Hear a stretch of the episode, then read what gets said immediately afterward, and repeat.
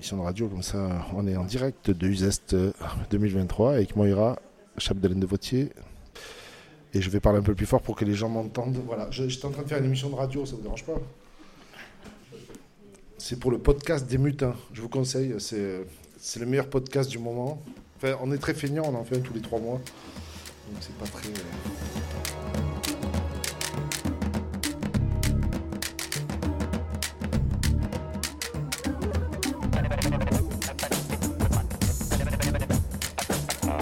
Imaginez une menuiserie dans un petit village de Gironde.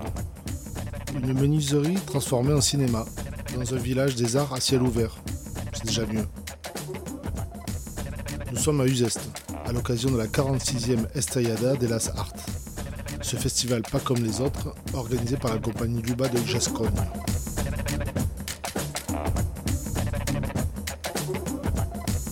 Nous sommes avec Christian Corrouge du groupe Medetkin de Sochaux et Moira Chapedelaine-Vautier, productrice. Nous allons causer de Bruno Muel, de René Vautier, des groupes Medvedkin, de la lutte des classes, de la restauration des films, de la censure politique. Et je suis très heureux d'accueillir pour la première fois Moira Chapedelaine-Vautier. Je vous laisse applaudir. Et pour au moins la troisième fois, Christian Corrouge.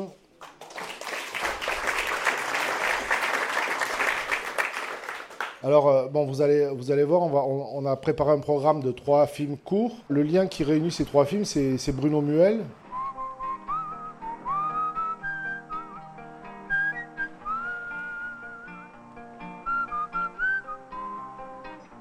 En avril dernier, Bruno Muel nous quittait. Magnifique homme d'image, auteur, caméraman, cinéaste, il avait arpenté le monde sur les sentiers des révolutionnaires dans les années 60 et 70 quand le fond de l'air était rouge. Sa vie a été faite d'un engagement total auprès de la classe ouvrière, avec les groupes Medvedkin, ceux de la Rodiaceta à Besançon, avec Chris Marker et Mario Marais, puis surtout avec les ouvriers de Sochaux qu'il a accompagnés dans les années 70 et où se sont nouées des amitiés à la vie et à la mort. Ces ouvriers qui lisaient des livres, voyaient des films, échangeaient sans cesse avec des cinéastes et des intellos, avec ce qu'on appelait une conscience de classe, et même de classe internationale. Parmi ces piliers de la lutte des classes, il y avait Christian Corrouge, ouvrier en chaîne et militant syndical. Christian était un camarade de Bruno, enfin je veux dire un vrai camarade. Moi, Bruno Muel, je l'ai rencontré en 69 dans une grande grève de foyer jeunes travailleurs à Betoncourt. Betoncourt, est, on était 450 jeunes travailleurs, on travaillait tous en chaîne chez Peugeot. On était tous, on sortait d'un de, lycée professionnel, ou plutôt moins des CET à l'époque. Et euh, comment dire, euh, ben, on allait bosser, on se retrouvait en chaîne jusqu'au service militaire, parce qu'à l'époque, euh, il y avait le service militaire, et on était mineurs, donc on avait 18 ans, moi j'en avais 17 ans et demi, et la majorité était à 21 ans. On a fait une grève parce que les loyers coûtaient très cher, donc euh, on donnait pratiquement deux tiers de notre paye dans le foyer qui nous logeait, jeunes travailleurs, et on a, on a, fait le boycott, donc pendant un mois, trois semaines, euh, des restaurants et du paiement des loyers. Et on a été virés, d'ailleurs, on a été virés euh, à 65, on a été virés de, Et nous, ça nous pose un problème, parce que comme mineur, on n'avait plus le droit de, de, louer. Il fallait être majeur pour louer un appart. Et donc, il fallait trouver des combines, soit se marier ou des trucs pour devenir majeur. Non, mais c'est des situations de l'époque. Hein. Et moi, Bruno Muel vient filmer à l'époque, avait filmé euh, déjà sur Besançon, qui écoute les films de Besançon, sur la grande grève de la Rogaceta euh, de 67. Et on rencontre Bruno Muel à Clermoulin, donc, qui était une maison du CE, un centre culturel du comité d'entreprise. Et on rencontre Bruno Muel qui dit Moi, je serais intéressé pour, pour euh, travailler avec vous, pour faire un scénario collectif, pour euh, montrer un peu dans, dans le paysage français ce que c'est que la vie d'une grande usine en France. C'était la plus grande usine de France, on était 44 000 à l'époque. On ne peut pas s'imaginer la grandeur des, euh, des usines maintenant où c'est des, petits machins à 3000, c'est des 44 000, c'est énorme. Et qui venaient de tous les pays du monde, donc le Maghreb, euh, Yougoslave, les Turcs, euh, les Portugais, etc. Donc on, en chaîne, on était habitué à ce genre de paysage. et un genre de situation sociale où c'est compliqué. Et Bruno Mel nous propose ça, et donc on commence à, tomber d'accord, et on commence à écrire un scénario collectif donc, sur pour un film, le premier en noir et blanc qui s'appelait Trois quarts de la vie, et le deuxième en couleur, c'était Week-end à Sochaux, qu'on raconte notre arrivée dans le pays de Montbéliard, nos espoirs, nos utopies, nos luttes, et en même temps, euh, bah, on est tous restés militants, quoi, à part ceux qui sont partis, qui beaucoup de décédés maintenant. Hein. on ne vit pas forcément vieux quand on est ouvrier. C'est quand même pas si simple que ça. Et euh, voilà. Mais Bruno, c'est quelque chose d'attachant, parce que c'est les jeunes travailleurs à l'époque où notre problème c'était le manque de lecture. Moi, je bouquinais un peu, mais pas beaucoup, et je ne savais pas comment trouver des bouquins. Dans ces pays industriels, premièrement, il n'y a pas de fac, donc il n'y a pas de presse universitaire, il n'y a pas de bonne librairie, sinon il faut commander. Mais il faut commander, mais attendre trois semaines. Euh, on n'a pas de bagnole, on n'a pas de bus, il n'y a, rien pour se déplacer, donc c'est un problème. Et on rencontre ces techniciens du cinéma qui nous ravitaillent en bouquins. Et, ça, c'est énorme. Parce que non seulement il y a le nombre de volumes qui arrivent, mais sur des thèmes qu'on veut particulièrement euh, connaître, à savoir qu'est-ce que c'est que le travail à la chaîne. Si je vous parle, par exemple, euh, production automobile, vous dire le pas Berlier, le pas Bedeau, etc. Personne ne comprenait. Même nous, quand on arrive à l'usine, il y avait des techniciens ou des ingés. Or, se battre contre un patron, ça veut dire au minimum connaître aussi ce qu'il en est des réalités. Et, donc, Bruno nous ravitaille avec Francine Muel, qui était une adjointe à Bourdieu, et nous ravitaille en livres. Et je dirais presque nous apprennent, nous apprennent à lire, parce que c'est ça le fond. C'est que quand établissent un tel contact qu'on ne s'est jamais arrêté. le problème de Bruno, c'est quand même celui-là, ce personnage caméraman qui filme le Tché en Angola, qui revient, qui revient à Sochaux, qui boit des canons avec nous dans tous les bistrots, euh, à 10h le soir, à 11h le soir, pour savoir le, comment dire, la tendresse qu'on peut avoir quand on voit un gars de fonderie ou d'emboutissage sortir à 11h le soir, qui est noir de cambouis, qui boit un coup, et que Mel s'assoit à côté et commence à discuter des plans qu'il faudrait pour le filmer, là, il y a toute l'amitié du monde. Il y a toute l'histoire d'amour entre le monde ouvrier et ces intellectuels qui, à un moment donné, découvrent une réalité qu'ils n'ont pas été habitués, et pourtant il y a le moment de partage. Et moi, je, suis resté ami avec Bruno jusqu'à sa mort, puisqu'avec Olivier, on était allé le voir 15 jours avant, et cette amitié, elle n'a jamais failli. À travers tous les combats, tous les, douleurs, les décès, etc., elle, c'était mon ami. C'est lui qui m'a appris des trucs, pas que lui, hein, pratiquement tous les techniciens du cinéma de l'époque, qui partageaient un savoir et qui en même temps nous ont fait changer profondément. Parce que si après on a fait beaucoup bagarrer sur les thèmes culturels dans les entreprises, dans les CE, et qu'on a continué à faire des, films avec Olivier ou avec d'autres, c'est grâce à Bruno Mel. Voilà, je voulais lui rendre hommage de cette façon-là, parce que c'était quand même un, un grand image.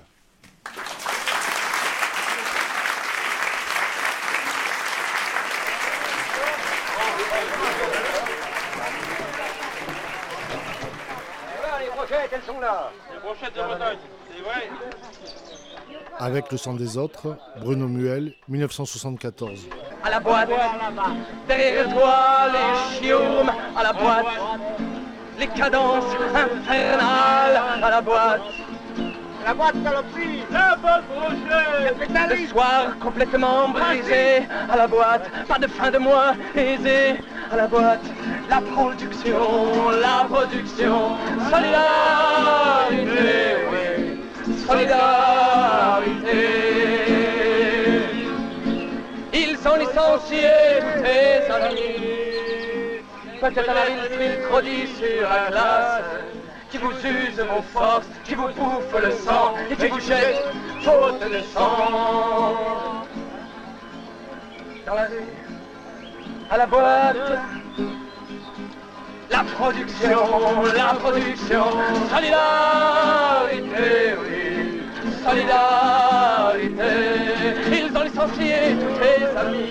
Peut-être en avait-il trop dit sur la glace. Qui vous use vos forces, qui vous couvre le sang vous jette faute de sang. Solidarité, oui. Solidarité Solidarité.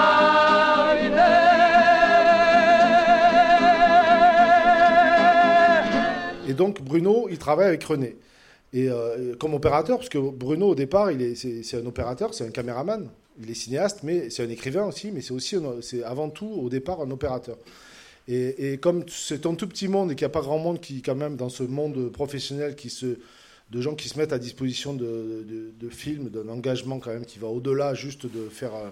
Euh, je veux dire, c'est pas des films qui sont subventionnés euh, pour faire euh, ces trucs-là. C'est des engagements énormes. Hein. Et puis la pellicule, ça coûte cher, c'est compliqué. Il faut aller chercher. Enfin, c'est très complexe à l'époque de faire des films, beaucoup plus qu'aujourd'hui.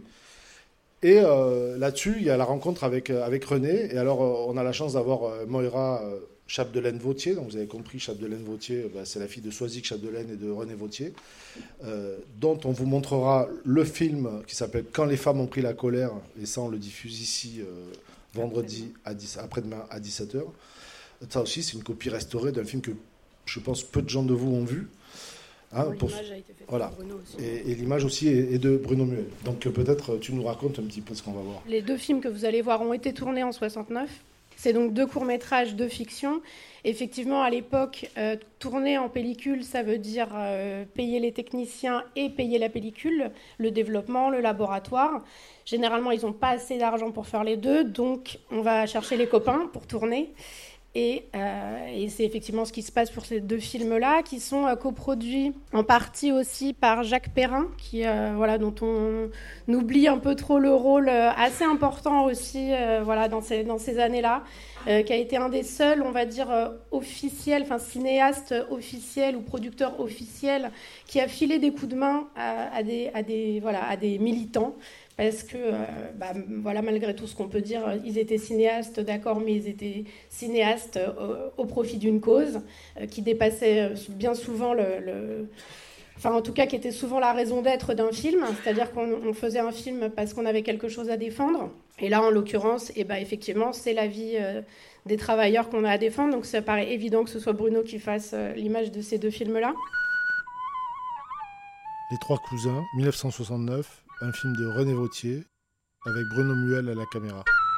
Mohamed Farouk Hamid. Lors de la dernière sécheresse qui ruinait la moisson, le vieux leur avait dit Vous partez pour la France, car on dit que là-bas il y a du travail pour tous les bras. Mohamed y a déjà travaillé, il est l'aîné, il sera le responsable. Vous resterez unis parce que vous êtes cousins, vous serez dignes, vous éviterez les mauvaises femmes et la boisson, parce que vous êtes musulmans et parce que vous êtes mes petits-fils. Avant le départ, vous irez à Bouhmama faire une image pour qu'on garde souvenir de vous jusqu'à votre retour.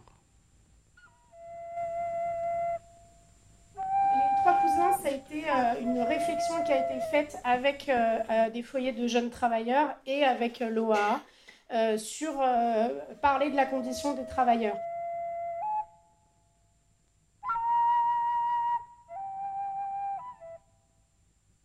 Le film a été fini. Euh, il est passé, donc évidemment, comme tous les films de cinéma, euh, même de court métrage, devant la commission de censure. Et euh, il a été refusé, bien sûr, parce que le, film montrait une vision, je cite, trop noire, enfin trop pessimiste, pardon.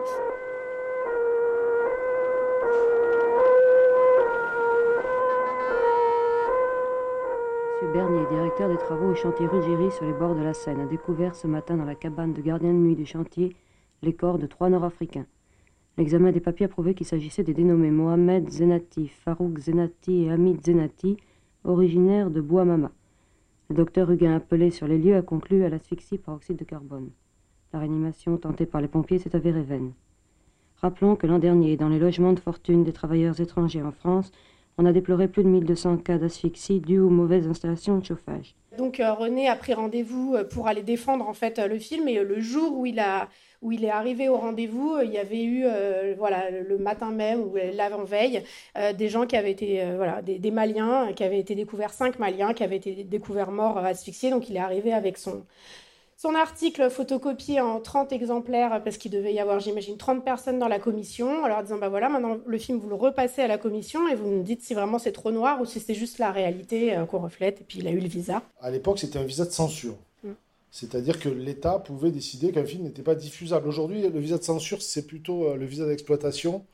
Et ça correspond plutôt au classement par, euh, vous voyez, interdit au moins de 18 ans, des choses comme ça mais euh, le visa de censure est tombé en France grâce à un monsieur, euh, un cinéaste qui s'appelle René Vautier. En fait, c'était une commission qui s'appelait la commission de censure, donc c'était quand même quelque part assez clair. il n'y avait pas vraiment non plus de doute là-dessus. Et, euh, et, en fait, ce qui s'est passé, c'était que c'était une, commission qui était donc tous les films de cinéma qui sortaient, que ce soit court ou long métrage, quelle que soit l'exploitation, même si c'était euh, euh, une exploitation uniquement syndicale, voilà, devaient avoir un numéro de visa. Et donc le numéro de visa était donné par cette commission de censure, qui évidemment refusait un certain nombre de films, mais pas que des films français, hein, parce que j'ai eu accès au dossier de la commission de censure, et donc dans les années 70, donc il y a énormément de films qui posent des problèmes, où on demande des coupes, euh, voilà. Au tout début euh, des années 70, c'est arrivé la vidéo. Et euh, René travaillait à l'époque dans une, structure coopérative qui s'appelait l'Unité de production Cinéma Bretagne, qui a été créée juste après le tournage de ces deux courts-métrages-là.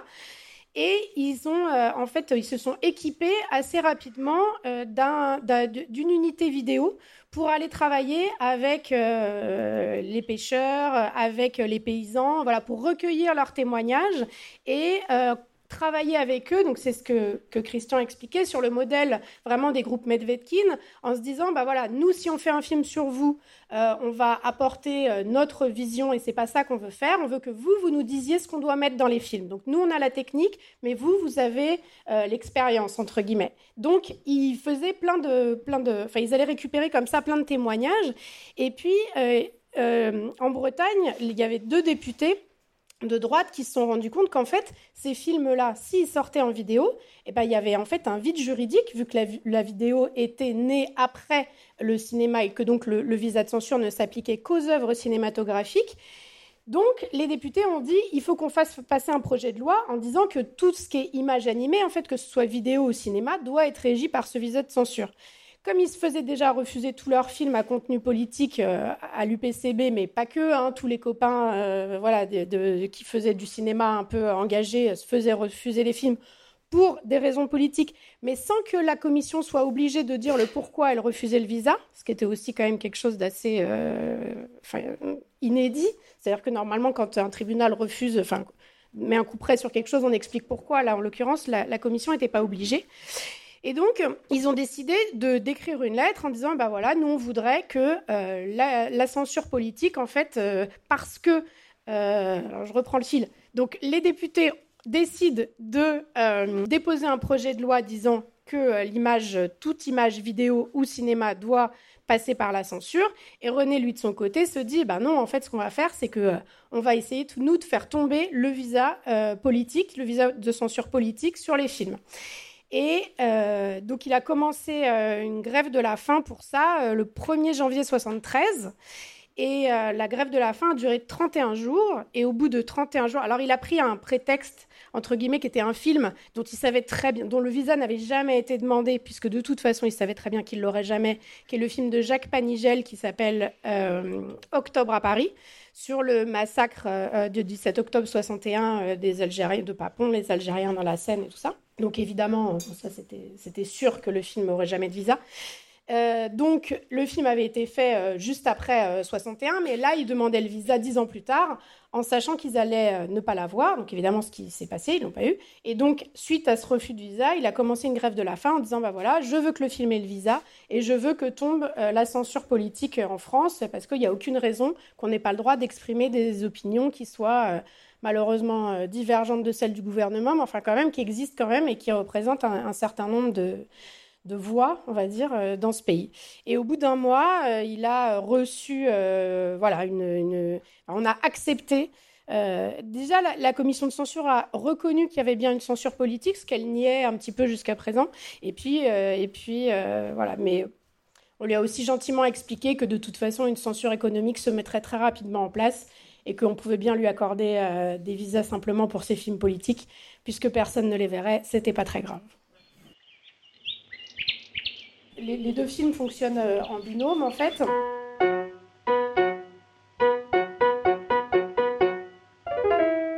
Alors comme quand même sur les trois cousins, c'est quand même un film qui était un peu dur et voilà, ils avaient vraiment envie de faire euh, un côté beaucoup plus drôle et humoristique sur les agents.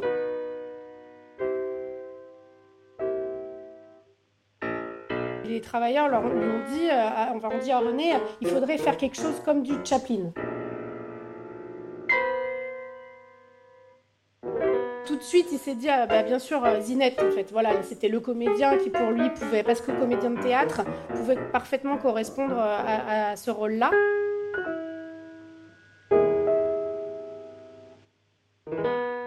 Alors là, le flic, il va se mettre en colère. T'es fou. Dans les films français, les flics se mettent jamais en colère. Mais mon histoire se passe en une année où les policiers français ont eu, individuellement ou collectivement, de graves crises de répression nerveuse. Moi, je te dis que la censure ne laissera jamais passer ça. C'est historique. La censure ne peut rien contre l'histoire.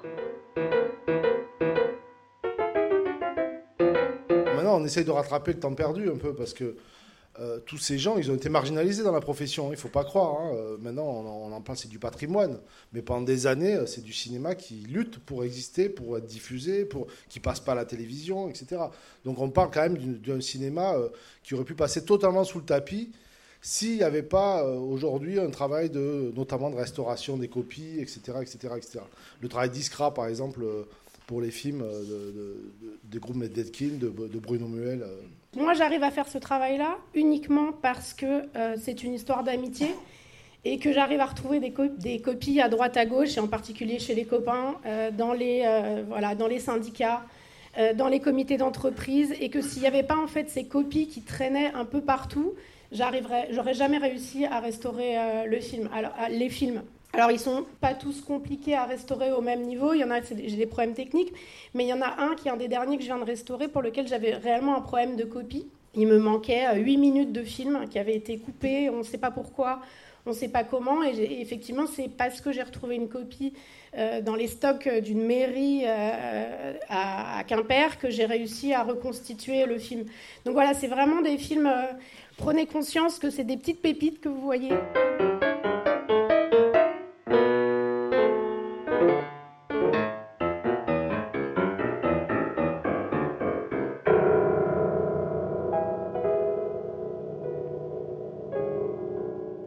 Lien avec Bruno. Évidemment, euh, toi, Christian, tu as, tu, as, tu as croisé quand même René Vautier, moins que Bruno Muel, mais euh, euh, René était venu à, Sochaux pour filmer quelques plans.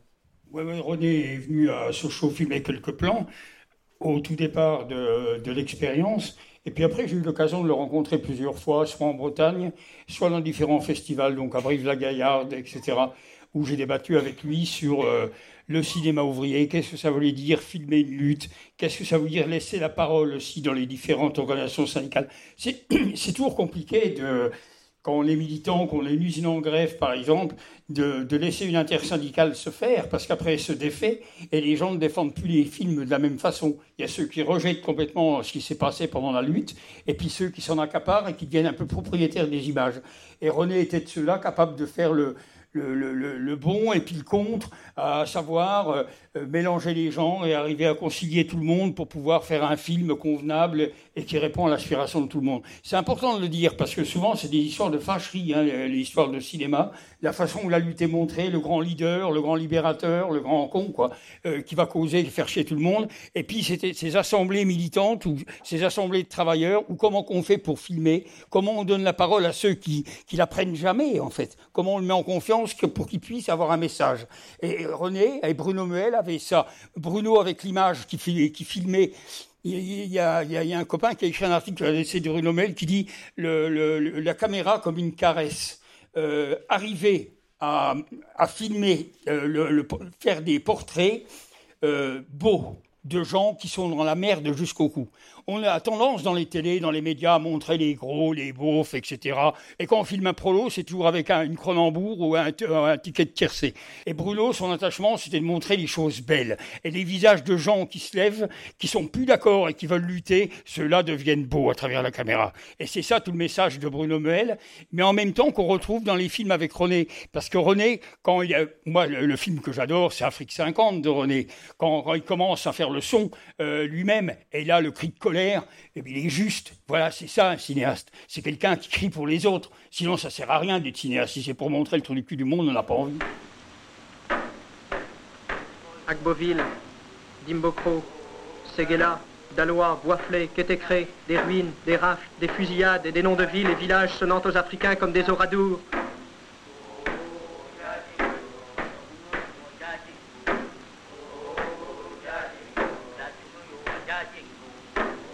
Police est passé.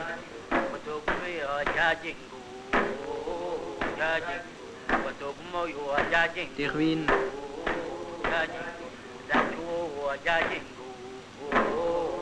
Des rafles. Des fusillades. Ngobena tué à coups de crosse. Mbogoum assassiné lors d'une perquisition. Marine Guénaud morte des suites d'un interrogatoire de police. Et tant d'autres et tant d'autres noms de martyrs sonnant aux Africains comme des Destiennes d'Orve, comme des Guy Moquet. L'administrateur Osuré assassine sur son cercle. Le commandant Cuny brûle vif un de ses administrés. La ruine.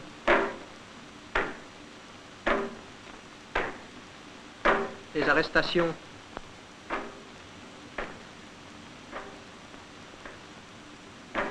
Les morts par dizaines. La police passe. Dans la prison de Bassam où croupissent mille Africains, Mamba Bakayoko est morte à 70 ans. Morte pour avoir lutté pour que les écoles et les hôpitaux remplacent les cours de prison. Pour que la machine serve à alléger la peine des hommes et non à préparer les voies stratégiques d'une nouvelle guerre. Pour que tous ces gosses puissent vivre en paix, puissent vivre libres et fiers.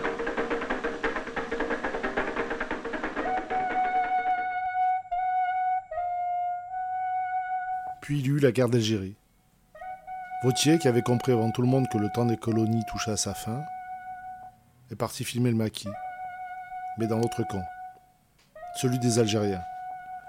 il comprend dès le départ que non, l'Algérie ne restera pas française.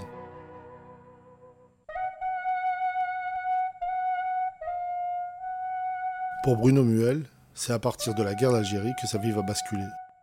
Muel a filmé la jeune Algérie libérée, avec Marceline Loridan Evans et Jean-Pierre Sergent pour Algérie année zéro en 62, avec William Klein pour le Festival panafricain d'Alger en 69, ou encore pour Mohamed Dinet et son rare et précieux film Taya Yadidou en 71.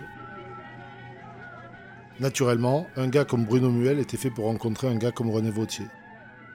Et pour René, il mit au service son grand talent d'opérateur de cinéma, celui d'un cadreur qui sait ce qu'il filme pourquoi il le filme et donc comment il faut le filmer. Bruno Muel est un filmeur engagé, totalement engagé. Il a arpenté les foyers révolutionnaires en Angola, dans la jungle amazonienne avec les FARC en Colombie, mais aussi dans un moment terrible à Santiago du Chili après le 11 septembre 1973, le coup d'État de Pinochet et de ses alliés nord-américains.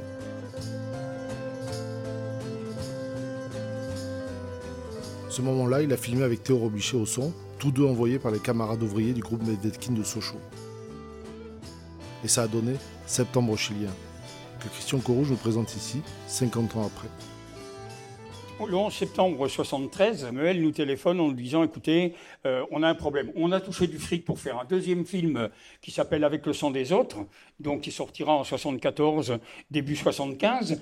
Et en même temps, on a du fric de disponible. Et il nous demande d'utiliser ce pognon pour aller filmer donc euh, ce qui se passe à Santiago. Et bien sûr, on lui donne notre accord sans aucun problème. Et donc Bruno part avec notre fric et revient avec Septembre chilien.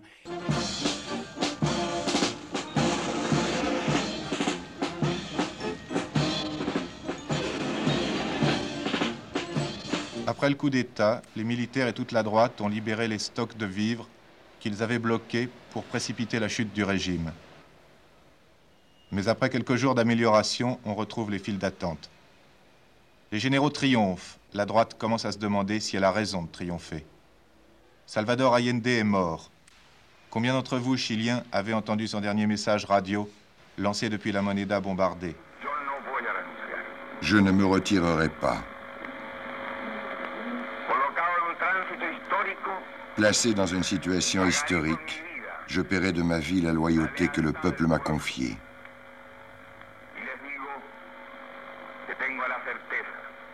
Et je vous dis ma certitude que cette semence répandue dans la conscience et la dignité de milliers de Chiliens ne peut pas être définitivement enterrée.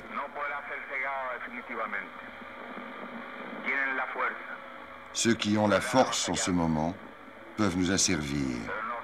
Mais on n'arrête pas une société en marche par le crime. ni par la force. L'histoire est avec nous et ce sont les peuples qui font l'histoire. Travailleurs de ma patrie, je vous remercie pour votre loyauté, pour votre confiance en un homme qui n'a rien été d'autre que l'interprète d'un immense désir de justice. Les images de Septembre chilien, premièrement, c'est un peu notre film à nous, parce qu'on l'a financé, donc on y est attaché mais en même temps, mais, en même temps, euh, comment dire, politiquement, euh, c'est une période difficile. Il ne faut pas oublier qu'en France, on est dans l'union de la gauche. Donc, par qui va être défendu euh, Quel témoignage? Est-ce que ce film va être appelé un film trotskiste, comme il a été mis, comme ça a été fait, ou on va en discuter convenablement en disant c'est une somme de témoignages accumulés par rapport à ce qui s'est passé, par rapport à une répression de Pinochet féroce, et, la meilleure façon, c'est de le diffuser. Après, on est d'accord sur tel ou tel thème, etc. Mais au départ, c'est une histoire de solidarité internationale. Nous, on était dans cet objectif-là. Alors, il n'y a pas eu de diffusion à ce film parce que le PC a refusé de, le diffuser à l'époque. Euh, bon voilà, il y a eu un bureau politique, ils ont trouvé que c'était un film trotskiste et qu'ils n'allaient pas le diffuser. Et on s'est retrouvés, nous, à Sochaux, avec propriétaire d'un film, enfin tout au moins euh, euh, ayant participé à, ce film, et pas pouvoir le diffuser. Donc on était, quatre. On a décidé de louer le théâtre de Montbéliard comme ça de notre poche, et pour, faire, pour le projeter. Et puis quelques mois après, bon, il y a ceux qui ont été exclus comme moi du PC, etc., pour attitude fractionniste, etc. Alors au moment, ça fait mal d'être exclu du PC, je veux dire. Mais en même temps, c'est la plus belle histoire. Euh, un ouvrier qui se fait exclure pour avoir loué un théâtre, faut trouver ça dans sa vie. Hein. Euh, c'est quand même énorme. Mais, mais c'est ça aussi. Euh, mais c'est compliqué. c'est quand même des histoires compliquées parce que ça change. Vous savez, quand vous perdez votre carte au PC à l'époque, moi j'étais délégué syndical à l'usine, donc je ne suis plus délégué syndical. voilà, c'est aussi une suite d'enchaînements alors qu'on est en pleine lutte pour la revalorisation des salaires d'OS et la formation professionnelle des OS, ne pas rester en chaîne à vie. Donc on était dans cette lutte-là, et donc voilà, c'est tout un tas de, trucs qui s'y greffent. Donc j'ai un attachement très très fort par rapport à ce film, parce que je trouve que l'enterrement de Pablo Neruda, ou les visages filmés euh, devant le stade de Santiago, faut oser, dans les situations comme ça, avec les automitrailleuses derrière, aller donner autant de tendresse à une caméra. Pablo Neruda, le plus grand poète chilien, est mort d'un cancer quelques jours après le putsch militaire. Son enterrement donne lieu à la première manifestation publique de fidélité à l'unité populaire. C'est sans doute la présence des journalistes, des caméras, qui a préservé les participants d'un massacre.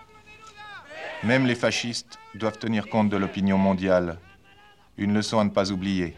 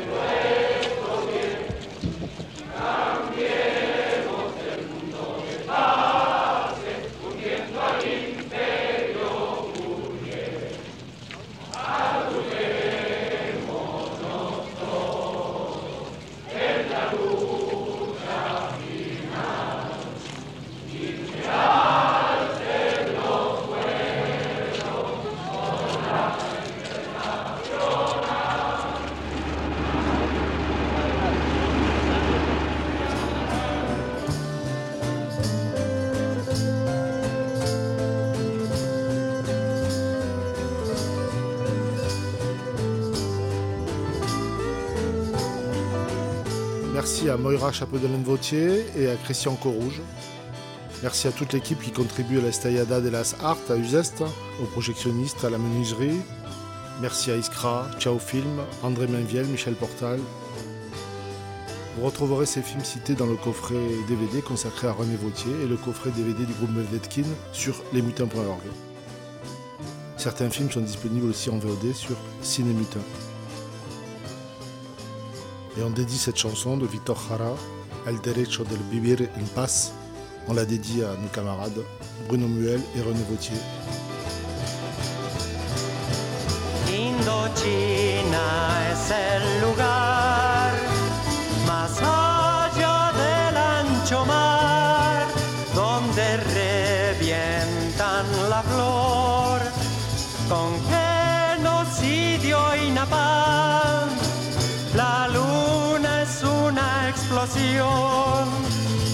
funde todo el clamor.